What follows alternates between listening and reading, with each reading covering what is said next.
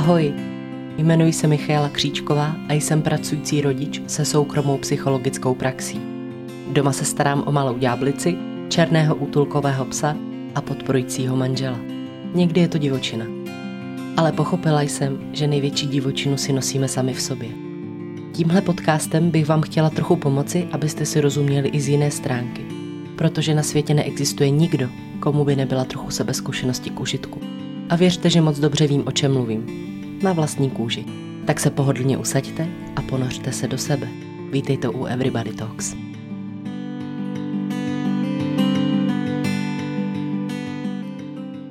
Ahoj, ahoj, vítám vás u dnešního podcastu. Už je to dlouhá doba, co jsem vám takhle naposledy nahrávala podcast a je to něco, co mám moc ráda, ale samozřejmě, co tak jako spadá bohužel časově až někam na ten ohon, ohon toho volného času. Takže ne vždy si na to najdu prostor. Takže o to víc si ale cením těch chvil, kdy právě ho mám, kdy si ho ne jako urvu, ale kdy zkrátka ty ostatní potřeby a povinnosti jsou naplněný a já zase můžu i trošku dávat ze sebe vám. Protože o tom už jsem taky mluvila v předchozích podcastech určitě mnohokrát.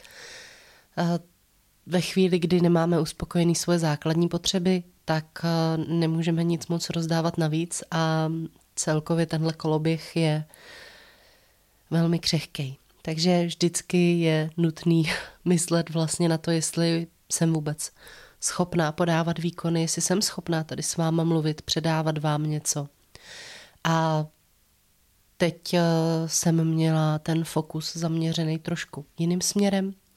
A i vlastně to bych si s váma ráda na začátku řekla, jestli vám to nebude vadit. No, kdyby vám to vadilo, tak eh, vy máte tu výhodu, že to můžete přetočit, ale prostě to tady bude. Protože březen se nesl ve znamení velkého těšení protože můj manžel měl měsíc dovolené, což znamená, že byl s náma měsíc tady každodenně přítomen.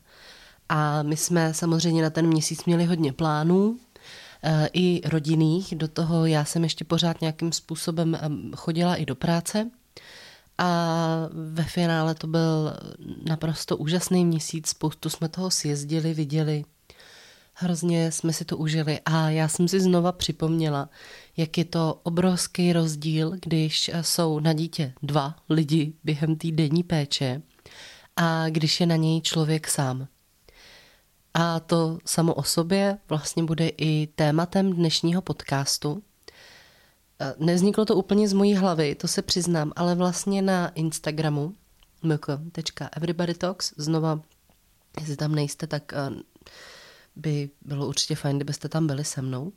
Tak eh, na Instagramu jste mi vlastně psali témata, která by vás zajímaly zpracovat do podcastu a byly tam dvě, které vlastně s tímto, s touto mojí zkušeností, s, tím, s touto mojí realitou přímo rezonovaly. A to frustrace z dlouhé mateřské, i když jsem s dětmi ráda, a syndrom vyhoření na rodičovské dovolené. No a pro mě to bylo tu chvíli rezonující právě v tom, že jsem vnímala tu velkou rozdílnost a jaká je to vlastně velká pohoda, když to všechno není jenom na tom jednom člověku, který se vlastně o to dítko stará a plní mu ty jeho potřeby a manažersky se snaží stihnout všechny věci a odvést na všechny kroužky a nakoupit věci, které jsou potřeba a takovýhle věci prostě. Tak eh, proto jsem se rozhodla to dneska s váma zpracovat. No a další novinkou bylo, že zároveň během toho března já jsem pomaličku uh, se připravovala na otevírání nového dne praxe, což je vždycky mnohem náročnější proces než to běžné už zaběhlé fungování s uh, zaběhlou klientelou. Je to hodně poznávání, hodně administrativy, hodně domlouvání a chvilkama jsem měla pocit, že mi ta administrativa úplně zahlcuje a když se sešlo opravdu několik žádostí o přesun terapie, s mm, novejma klientama, s odpovídáním na různé e-maily, no tak to bylo šílenství. To bylo šílenství a já jsem si znovu zvědomila, co jsou a co nejsou moje silné stránky. A mezi mojí silnou stránku rozhodně nepatří organizace a řád. Ale nějakým způsobem se to s menšími či většími dopady dopady zvládlo a teď už teda zase jedeme v tom běžném režimu, krom toho teda, že já o něco víc pracuju. No a taky důležitá informace, nebo důležitá z mýho úhlu pohledu je poměrně významná, že jsem přispívala do jednoho článku, který vyšel na iDnes. Byla jsem oslovená právě od jedné redaktorky z, z časopisu, no portálu asi spíše, i dnes právě v souvislosti s biznisem, se ženstvím a různými jony vajíčky a takovýhle mi věci, k čemuž já jsem se právě vyjadřovala na Instagramu, protože je to samozřejmě něco, co vnímám jako silně problematické, ohrožující líbí se mi, když se tyhle ty věci začínají zvědomovat tak, aby se už třeba nestávalo, že si někdo vezme půjčku 100 tisíc i více a vlastně je pak manipulován do toho, že ty věci třeba nedělá dobře. Viděla jsem i na klientech, kteří bohužel se do tohohle kolotoče chytili, jaké dopady to může mít na finanční situaci, psychickou situaci a e, nevnímám to na lehkou váhu. Takže e, jsem i já přispívala do tohohle článku a jestli se ho budete chtít přečíst, tak e, to bude fajn. Jak jsem řekla, najdete to na iDnes. Očistím tě od traumatu online a za spoustu peněz, jak funguje EZO business. Tak očistím tě od traumatu, to mám pocit, že je dost přesný, že to se tam vyskytuje poměrně často v těchto, v těchto uh, biznisech, právě taková jako manipulace s tím uh, psychickým zdravím, buzení dojmu autority a tak dále a tak dále. Takže moc děkuji, že se i otevírají takovýhle témata, jestli mě někdo, kdo třeba připravil ten článek, poslouchá. No a teď už se budeme vrhnout na ten obsah. Co vy na to? Já tady mám u sebe uh, svůj jasmínový čaj a nový krásný porcelánový hrneček, protože, jak už jsem říkala, tak uh, vlastně ty podcasty jsou pro mě uh, taková jako klidová činnost, mám jí hrozně ráda a ráda si ji dělám pěknou. Takže ačkoliv teda občas natáčím s mokrýma vlasama, zamotanýma v ručníku, tak eh, takovou tu pohodičku kolem sebe to si dělám ráda. A pokud i vy to možná potřebujete dneska připomenout, tak eh, třeba při tomhle podcastu nemusíte vždycky jenom uklízet nebo dělat nějaké činnosti. Třeba si ho můžete někdy jen tak pustit v klidu, i když eh, to je asi velmi různorodý. Rodičovská dovolená nebo celkově rodičovství je téma, které je v určité věkové skupině a v určitém životním období samozřejmě neuvěřitelně aktuální. A ty témata se hodně, hodně podobají, který my rodiče řešíme.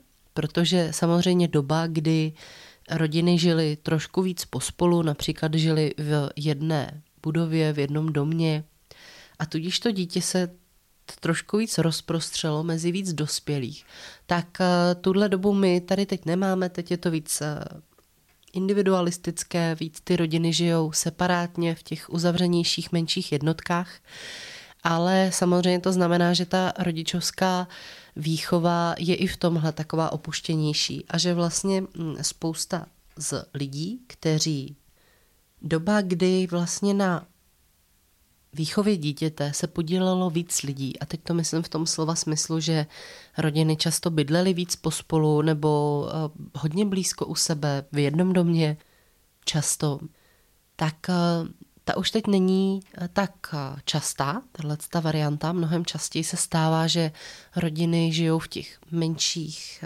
skupinkách, vlastně máma, táta, děti. A to samozřejmě, ať chceme nebo ne, tak přináší mnohem větší nároky právě na psychiku a celkově i fyzické vyčerpání obou rodičů. Protože většinou je to samozřejmě tak, že, nebo ten úplně nej, nejtradičnější asi český model je teď tak, že jeden z rodičů, většinou zase v České republice žena, je s dítětem na rodičovské dovolené, mateřské dovolené předtím a druhý rodič chodí do práce. A vlastně příchod dítěte do rodiny je často něco, o čem, um, o čem nevíme samozřejmě, co to bude konkrétně znamenat, jak uh, se na to připravit, to asi ani nejde. A často se připravujeme na porody, uh, na uh, výchovu dítěte, že si čteme, k čemu se budeme přiklánět a už se méně soustředujeme na to, co to bude znamenat pro nás. Protože ve chvíli, kdy dítě přichází do rodiny, tak uh, už tehdy nastává ten fakt, že uh, matka, která ho porodila, tak uh, samozřejmě je, je, vyčerpaná, je vyčerpaná po těhotenství, je vyčerpaná po porodu, do toho vlastně prochází šesti nedělím, kdy tedy se to tělo hojí, vrací se do normálu a to je různé. Některé ženy samozřejmě popisují, že fungují skvěle od začátku. Pro mě je to asi obtížně představitelná varianta, protože já jsem teda dopady na to tělo cítila hodně dlouho a hodně dlouho jsem cítila vlastně, uh, že to není úplně v těch starých kolejích. Takže vy se vzpamatováváte vlastně z toho náročného procesu, kterým tělo prošlo, a do toho se seznamujete s novým dítětem, s novým človíčkem, který může být v pohodě, může hodně papat, může hodně spinkat a vlastně nemusí mít vůbec žádný potíže. No a taky to tak být nemusí, že? taky taky uh, jsou varianty, kdy uh, i ty nástupy do toho života pro děti bývají hodně náročný a vlastně hodně si toho odžívají. Takže z totálního uh, klidu nebo klidu takže vlastně ze dne na den se úplně změní nároky na oba dva rodiče. A do toho teda, teď už je to trošku lepší, teď už je ta uh, otcovská dovolená, myslím si, že na dva týdny, jestli si dobře vzpomínám, možná jsem mimo. Ale teď už je to trošku lepší v tom, že vlastně aspoň ten otec může být chvilku uh, doma uh, se zbytkem rodiny a trošku pomáhat v tom, aby se ta rodina vůbec nějak zesynchronizovala ale celkově vlastně velmi brzy odchází eh, do práce a znamená to, že větší část dne doma není. A vím, samozřejmě je to různý, někdo chodí do práce od do a nesnese to odkladu, někdo teď po covidu často může pracovat na home office, ale i to znamená, že velkou část dne není přítomen a není tam vlastně pro podílení se na výchově nebo zvládání nějakých těžkých a náročných situací. A ve chvíli, kdy vlastně uh, ta rodina žije takhle uh, v té menší jednotce doma, tak vlastně uh, najednou jste to jenom vy, dospělá teda žena, která si prošla novou životní zkušeností a stará se o dítě, které poznává, které má specifické potřeby, které se teprve třeba učí, do toho sama může bojovat s vlastními eh, fyzickými omezeními. Eh, nerozumí svému dítěti často, protože my jako nevíme, proč brečí. Že jo? My, my můžeme tušit, můžeme se počase naučit, eh, že určitý pláč znamená něco konkrétního, že naše dítě jí po tolika zhruba hodinách, takže už se naučíme třeba předvídat. Ale tohle předvídání nějakou dobu trvá. A co je na rodičovství specifické, tak je to, že samozřejmě vývoj dítěte je velmi rychlý. A všichni rodiče to říkáme, že jo? všichni koukáme zamilovaně na ty fotky toho malého cvrčka, který se k nám eh, tulí a neuzvedne hlavu a okolo nás ale skáká už jako malý batole nebo předškolák a, a něco nám tam povídá. Takže ta doba opravdu a, a ten vývoj je extrémně rychlej a já, když byla dcera malinká, tak jsem měla pocit, že to je pořád nějaký růstový sprut a pořád rostou zuby a pořád vlastně jako se tam měnily ty pravidla hry. Takže pravidla hry se pořád proměňují. A ve chvíli, kdy už třeba máte pocit, že máte vyhráno, bum, přichází noční běsy, protože prostě třeba kognitivní vývoj v tu chvilku silně poskočil a ten mozek si to nějak zpracovává. Takže eh, rodičovství je eh, neustálý vystavování neznámýmu a nutnosti se rychle aklimatizovat, přizpůsobit. A vlastně nevím, jestli to takhle vnímáte, ale mně osobně to přijde jako eh, největší sebezkušenost a adrenalin, který jsem eh, kdy zažívala. Protože eh, opravdu tady musíte rychle jednat a přizpůsobovat se eh, extrémním podmínkám. Do toho teda ten druhý partner samozřejmě, když přichází domů večer většinou po té práci, tak jsou pak dvě, vari- jsou dvě varianty, že jo? Buď teda sám toho má plný kecky, když to tak řeknu, a Pokračuje si dál individualisticky, eh, což ale znamená, že teda ten rodič, který je na mateřské s dítětem, tak opravdu je na něj sám pořád. A nebo eh, teda přichází z práce a, a začíná se spolu podílet na eh, péči, hraje si s dítkem, pomáhá zvládnout věci, které se nezvládly. A to je druhá varianta. A sami určitě slyšíte, že obě ty varianty vlastně znamenají to, že eh, všichni jsou vyčerpaný, protože dítě v rodině znamená, ať chceme nebo ne, a samozřejmě to obrovská jako láska, štěstí a všechno, ale zároveň je to vlastně nová životní role, ze který plynou nový, obrovský, časově velmi náročný, psychicky náročný povinnosti.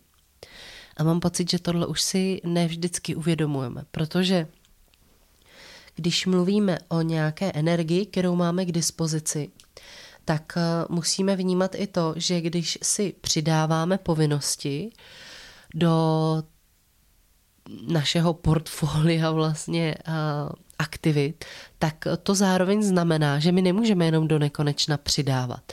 My na sebe nemůžeme jenom do nekonečna tlačit, tlačit na ten výkon a předpokládat, že nám bude jako, no, že se pojedeme rychlejš a rychlejš. Stejně jako auta mají nějakou kapacitu, tak uh, i lidský tělo a mozek má nějakou kapacitu. A když prostě si něco přidávám a když si přidávám dítko, no tak uh, zákonitě musím něco ubrat, jinak uh, to začne dřív nebo později dělat neplechu. A jsme zase u toho, že nějakou dobu nám to prochází. A my můžeme mít pocit, že vlastně, no tak když se to neukázalo první půl rok, tak asi v cajku ne, tak to se asi neukáže. Jenomže to úplně tak není, protože samozřejmě krátkodobě nebo nějaký kratší časový úsek my jsme schopni jet na větší výkon a prostě to trošku vohulit, když to tak řeknu, a malinko na sebe zatlačit a prostě hold mít spát, ale eh, jet teda do toho energetického dluhu. Ale stejně jako zase když si půjčím peníze, tak eh, časem je potřebuji začít splácet a tělo a mozek zrovna nejsou eh, nejlaskavější čekatelé, kteří by si řekli, aha, tak eh, to by se to teď nehodí. No tak v pořádku, tak hele, je takhle dál a já tady vytvořím vlastně větší nějakou kapacitu, aby ti to procházelo. Naopak, v určitý chvíli už řeknou a dost. Na tohle kašlu, tohle nemám zapotřebí, tohle není zdravý, tohle ti prostě nemůže procházet. Je můj úkol ti říct, že ti to nebude procházet, protože eh, ti to samozřejmě nedělá dobře. Takže se dřív nebo později začnou objevovat. Začnou se objevovat limity. A ty limity, ach jo, ty jsou různý. A zase škála, kterou nám tělo a mozek eh, a naše psychika připomínají, že něčeho je moc, tak je velmi široká. A může to být eh, různý zase somatický obtíže, eh, různé bolesti, můžou to být psychické obtíže, deprese, úzkosti, panické ataky, potřeba sociální izolace. A můžete si říkat, no a co, tak vlastně jako já to zvládnu, nebo já jsem ochotná tuhle tu daň zaplatit, protože prostě to jinak udělat nejde. ale když eh, dělám jakoukoliv práci, tak eh, nezáleží na, jenom na tom jí udělat. Většinou ne. Ale často vůbec záleží na kvalitě. A já nevím, jestli ze sebou máte tu zkušenost, že když jste třeba unavený, opravdu nevyspalý, není vám dobře, tak zkrátka vaše jako schopnost dělat ty věci dobře, kreativně, uh, pečlivě, tak prostě klesá. Takže ve chvíli, kdy si tuhle logiku vztahnete i na rodičovství, což je velmi náročná další povinnost, tak eh, záleží samozřejmě, jak můžu to rodičovství dělat eh, tak, abych s ním byl spokojený. A teď konkrétně. Když eh, toho mám hodně a jsem třeba zahlcená, tak mnohem snadněji se mi stane, že ztratím nervy, že třeba zakřičím na dceru, že zkrátka nemám takovou trpělivost, kterou bych si přála a přenáším samozřejmě tenhle tlak a ty emoce nepříjemný i na ní. A zkrátka dělám ty věci tak, jak úplně není moje přesvědčení, jak, jak bych si je nepřála ve svém životě uh, dělat.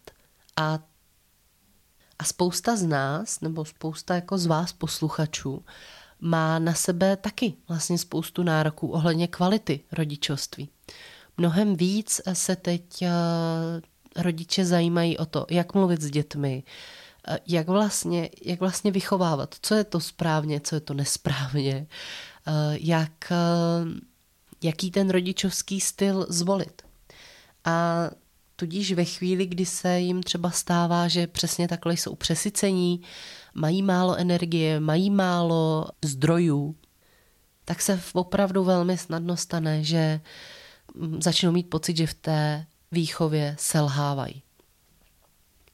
A to už je hodně nepříjemný kruh, když vlastně něco, čemu se tak intenzivně věnuji a co mi zabírá tolik času, o čem tak přemýšlím. A je to vlastně pro mě tak důležité, tak když mám pocit, že v tom selhávám a teď se ještě třeba na tom Instagramu nebo internetu čtu, že selhávám, že samozřejmě není v pořádku uh, na dítě křičet a vylívat si na něm svoji frustraci že není v pořádku děti být, jenom protože mi ujedou nervy.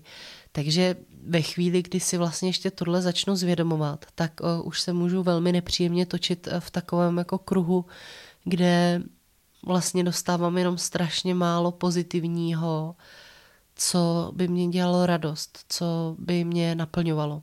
Protože mysl a člověk je jenom jeden a samozřejmě i když ty životní role jsou různé a můžu být, můžu být třeba psycholožka, můžu být partnerka, můžu být máma, Eh, můžu být eh, paníčka, prostě psa, tak eh, to neznamená, že třeba jo, exceluju tady v těch uh, třech rolích životních, no a tuhle dělám úplně blbě, ale to nevadí, protože v ty tři jsem úplně skvělá, takže dobrý.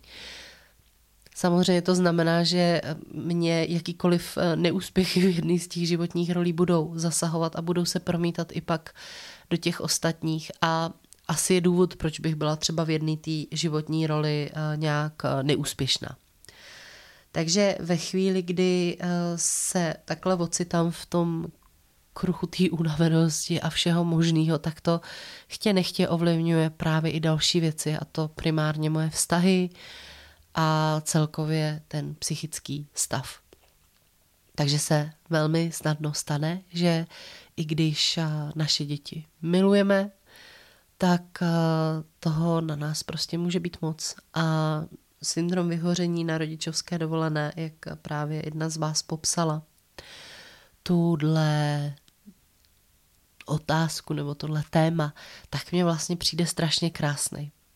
Protože samozřejmě ve chvíli, kdy je na nás eh, kladen nárok eh, třeba péče o dítě, a často je to ještě samozřejmě ruku v ruce se zvládáním domácnosti a dalšími věcmi, tak eh, to prostě nepřináší jenom to pozitivní.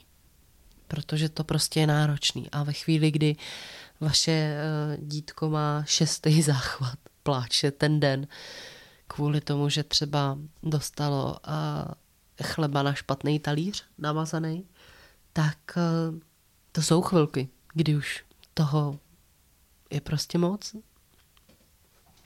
A jak jsem říkala, tak navíc často je ta role toho rodiče, který tedy zůstává s dítkem doma, tak eh, je často spojená i právě s péčí o domácnost, s vařením a vlastně úplně další zase eh, velmi časově náročnou pozicí pracovní, protože to není o tom, že, že uklidíte nepořádek a máte hotovo. Eh, na rodičovské dovolené je tohle nekončící koloběh a určitě to znáte. Uklidíte jednu místnost a mezi tím eh, je ve druhý, kterou jste uklidili předtím, tajfun. A je to daň za ten klid. Takže vlastně eh, děláte práci, která nemá výsledek uspokojivý, děláte ji pořád dokola, je časově náročná, většinou nás ani moc nebaví a ještě to ani teda jako není vidět. to je prostě, nedostáváte za to žádnou uh, takovou tu svoji odměnu, že byste si řekli, jo, tak dobrý, tak teď je to tady pěkný a teď mě je v tom pěkně. Ono zase něco úplně jiného by bylo, kdyby vlastně například péče o dítě znamenala jenom tohle, což znamená, že já se eh, stoprocentně věnuji teda eh, dítěti a pečuju o jeho, o jeho psychický a fyzický rozvoj, tak eh, to by se to dělalo, co? To by, to by jsme asi byli všichni jako v klidu, měli jsme takový pocit harmonie, někdo jiný by uklízel, někdo jiný by vydělával, to by bylo paráda. Ale často vlastně po sobě máme ty požadavky, že musíme být dokonalí rodiče, který uh, nikdy neřvou, nikdy prostě nedělají věci jako špatně, jak by si nepřáli a do toho ještě teda ideálně zvládat zbytek těch životních rolí taky ideálně na 100% tak eh, to jsou nereální nároky a nemůžeme se divit tomu, že pokud se o ně budeme dlouhodobě pokoušet a dlouhodobě teda eh, se to takhle všechno snažit dělat bez kompromisů, takže nás to nepostihne. Co se týče vlastně výchovy dětí, tak eh, pro spoustu rodičů někdy bývá těžký říct, že vlastně mají rádi i ten čas bez dětí. Zjistila jsem, že často se tam pak objevují nějaké pocity viny, eh, pocity toho, že vlastně by si někdo mohl myslet, že třeba nemají rádi svoje dítě nebo že nejsou dost dobrý rodiče. A eh, mě tohle vlastně překvapuje, kde se to tak vzalo, kde se vzalo to, že jakmile eh, se mi narodí dítko, takže já přestávám být sama sebou, ale vlastně jsem jenom jako mámou pro to svoje dítko, tak přemýšlím, kde se tohle vzalo, protože eh, dítě přichází do našeho života, který předtím nějak běžel. A tím ale, že se narodí, my nestrácíme zbytek těch životních rolí. My opravdu nepřestaneme být manželi, nepřestaneme být uh, těmi lidmi, co jsme předtím byli. My nepřestaneme mít rádi všechny věci, které nám předtím dělali radost. A každý člověk uh, někdy chce být sám, uh, pokud teda nebojuje zase s jinými uh, svými stavami, kdy například je pro něj opravdu těžký být doma nebo o samotě, protože mu to třeba rozjíždí myšlenky a emoce, které jsou pro něj v tu chvilku nepředstavitelné nebo nejsou prostě zvládnutelné pro něj. Ale pokud tam tohle nemám, tak většina lidí má ráda i ten prostor, kdy jsou sami za sebe. A k nějakému zdravému životnímu stylu, což znamená zdravému vyrovnanému životnímu stylu, patří i nějaká schopnost eh, mít ten čas rozdělený mezi vlastně dobu, kdy pracuju, dobu, kdy se třeba věnuju ostatním, ale i dobu, kdy se věnuju sám sobě, svým koníčkům, svým radostem, svým relaxacím. A tyhle ty doby by měly být nějak v rovnováze, což znamená, že eh, asi nebude dlouhodobě funkční, když budu 10 hodin denně pracovat, 8 hodin denně spát a ten zbytek musím nějak našťouchat mezi uh, rodinu, mezi kamarády a na mě samotného tam třeba zbyde uh, třeba 10 minut, kdy eh, jsem na záchodě a vlastně mám pocit, že to je teda můj čas, který musím aktivně využít a aktivně se v něm zrelaxovat. Ne. ono, ten čas vám nespadne do klína. to si pojďme říct na rovinu. Nároku je tam hodně. A hodně jich tam i bude. A nemůžeme jen tak čekat, že vlastně ten volný čas, nebo zkrátka ten čas na to naše zazdrojování, že jen tak jako vyplyne, že vlastně zatímco si má dítko bude v klidu číst nějakou odbornou literaturu nebo se rozvíjet v angličtině, eh, já si mezi tím v klidu douklidím a potom mi třeba zbyde hodinka až dvě, kterou bych mohla věnovat něčemu, co mám ráda a pěkně v klidu, aniž by mě kdokoliv vyrušoval. A vlastně bude to doba, kterou já si dovolím. Budu vědět, že úplně všechno mám hotový, že vlastně tam nemám žádný resty, takže si to můžu dovolit. Ne. tak to nepůjde. Takhle to opravdu není možný, protože za A by to znamenalo, že ten čas pro sebe na to zazdrojování dáváte na poslední místo. A to si myslím, že hodně z nás dělá. A čas pro sebe není luxus, který se dělá ve chvíli, kdy teda mám úplně všechno jako hotový. Čas pro sebe je nutnost, bez který eh, nemůžu, nemůžu, nejde to vlastně být eh, v klidu, bez který nemůžu dělat ty věci pořád na 100% a třeba z nich i pořád mít radost. To, to nejde. Takže volný čas a péče o sebe je něco, díky čemu jste lepšíma rodičema, lepšíma pracovníkama, díky čemu si přinášíte do života i pozitivní emoce. Pokud nehodlám dělat změny a nehodlám dělat ústupky, třeba v tom, že zkrátka nemůžu mít všechno vždycky na 100%, třeba tu péči o tu domácnost, tak nemůžu čekat, že mi vlastně jen tak tyhle věci spadnou do klína často je to vůbec o nějaký debatě mezi těma dvěma rodičema, protože eh, samozřejmě, když eh, nejsem doma já s dítětem, tak potřebuji, aby s ním byl někdo jiný, někdo, komu důvěřuju. A na to často lidi taky naráží, že vlastně říkají, že nemají čas eh, dát dítě někomu jinému a vlastně odejít z bytu. A mně tenhle ten nárok přijde opravdu obrovský. A Zase myslím si, že to je hodně i o nějaké domluvě. Třeba moji známí občas popisují, že se domluví, že eh, nevím, že se prostě manželka nebo žena půjde vykoupat a bude tam prostě třeba hodinu, zatímco otec bude hlídat dítko. A eh, například komunikují, že se často stane, že dítě za nima po deseti minutách přijde a vlastně oni se starají zase o ně a ten jejich relax je přerušený. Já si říkám vlastně, nakolik je tady chyba v té komunikaci mezi těma rodičema nebo mezi tím, těma dospělejma. A jak vlastně v obě strany vědí, že ten čas pro sebe je opravdu hrozně důležitý proces a že to nefunguje úplně dobře tak, když musím mít strach, že mi tam dítě za mnou vleze, že vlastně budu vytržená vůbec z toho klidu, kdy uh, kdy vlastně ty hranice té domluvy neplatí, tak eh, tam si jenom říkám, jak moc vlastně je důležitý i mít tohle vykomunikovaný. A sama si vzpomínám, eh, jak eh, několikrát, zvláště v začátcích, teď už samozřejmě, teď už Teď už mě to vůbec netankuje, protože dcera už je samostatná, poměrně hodně uh, jsou spolu perfektně s manželem jako sehraný. Ale vzpomínám si ty začátky, kdy prostě uh, já jsem byla často velmi vyčerpaná a byla jsem sama hrozně unavená a teď jsem věděla, že vlastně odcházím třeba na půl dne pryč a vzpomínám si, jak jsem si říkala, jakože bylo mi vlastně toho manžela líto, protože jsem věděla, co ho čeká, že to bude náročný. A na druhou stranu jsem věděla, že uh, to je ale něco, co je tak teď důležitý, že hold to bude náročný pro něj, ale zase on si ten svůj čas dá jindy.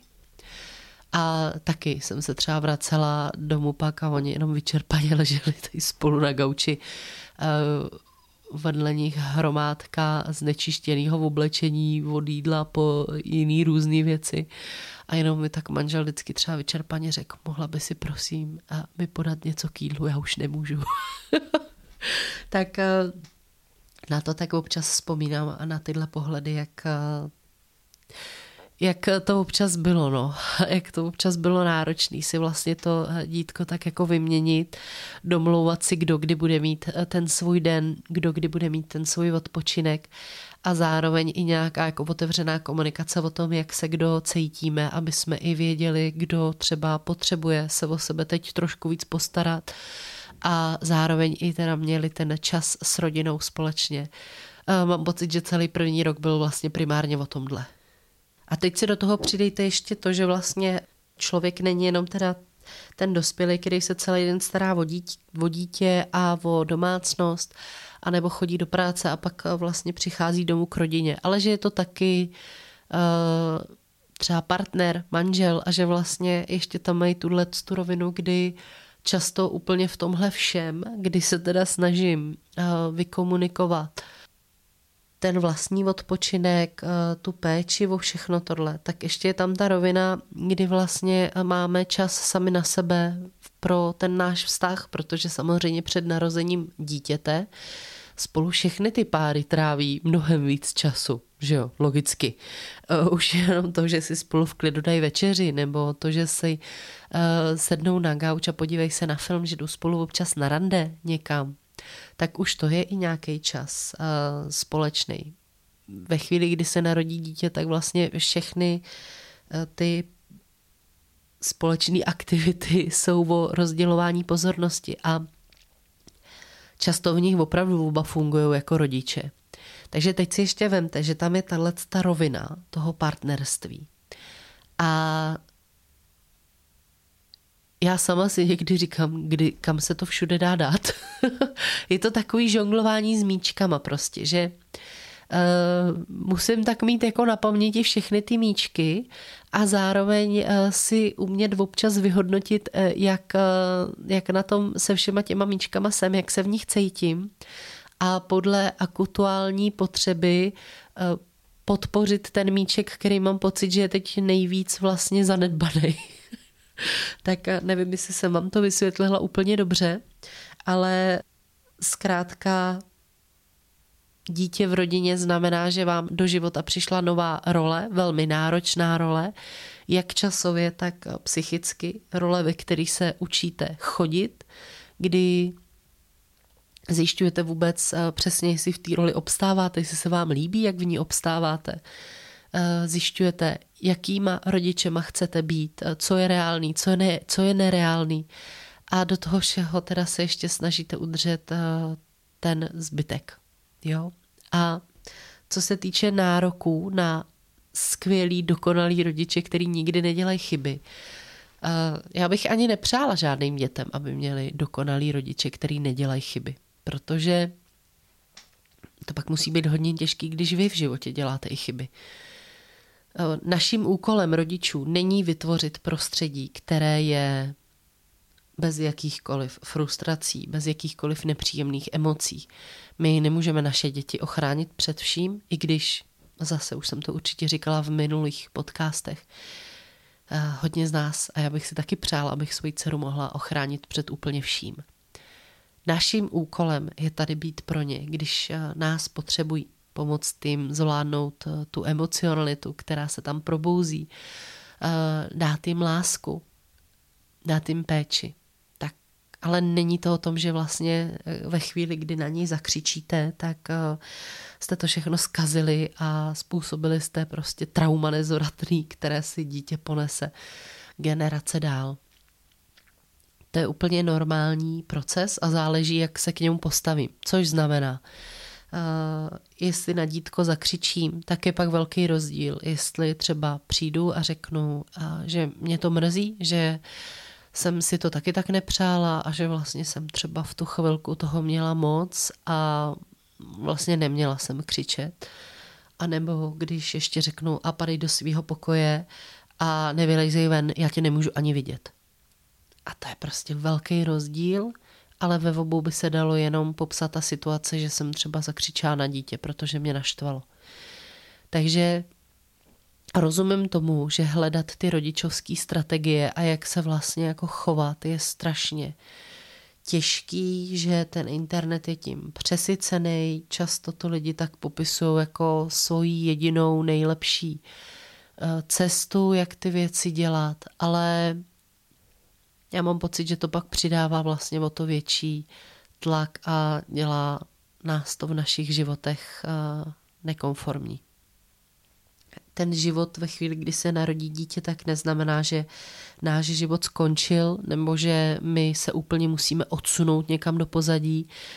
Eh, my jenom do našeho života musíme přivítat dítě a učit se hledat novou rovnováhu v rychle se měnícím čase a situaci. Není to snadný, je to velmi náročný. Myslím si, že je to velký nárok právě i na sledování sama sebe, vyhodnocování, jak se cítím, jak mi je. Vím, že to hodně lidí neumí. Se vůbec soustředit sami na sebe, soustředit se na svoje tělo. Takže mnohem větší uh, smysl, než uh, se dokola zaobírat tím, uh, jakou výchovnou strategii mám zvolit, mi dává třeba zamyslet se nad tím, eh, jak se cítím, jak mi je a jestli třeba bych eh, si nepotřeboval nějak udělat radost, eh, nějak se uvolnit a jak bych to mohl udělat vlastně, jak bych tohle mohl zprocesovat. To jsem vám asi chtěla k tomuhle tématu říct. Je samozřejmě možný, že zase z něj se tak jako rozběhnou ještě další úvahy, myšlenky, ať vaše či moje, protože já si tyhle podcasty nepřipravuju. A mluvím tady vlastně o nějakých svých jako myšlenkových asociacích, které tak přicházejí spojený s tím tématem. A i když mám tenhle jako nárok někde vzadu zasunutý, že si říkám, že bych to perfektně chtěla všechno postihnout a zpracovat úplně komplexně, tak, tak to bych ten podcast nenatočila nikdy. Takže Jestli vám tam něco chybělo, chtěli byste něco rozpracovat trošku víc, tak budu ráda, když mi dáte vědět, třeba právě na Instagramu. A já se na vás budu těšit zase příště s nějakým jiným tématem. Já sama mám teď ještě jako pár nesestříhaných, už natočených podcastů v záloze. Takže materiál by byl, ale jak eh, zase se linulo celým tímhle podcastem, kapacita v tuhle chvíli je nějak jako omezená. Tak jsem ráda, že jste si mě poslechli, i když eh, to byla pěkná, pěkná uh, dílka, když jsme tady mluvili pěkně dlouho, nebo já. A mějte se hezky a ahoj.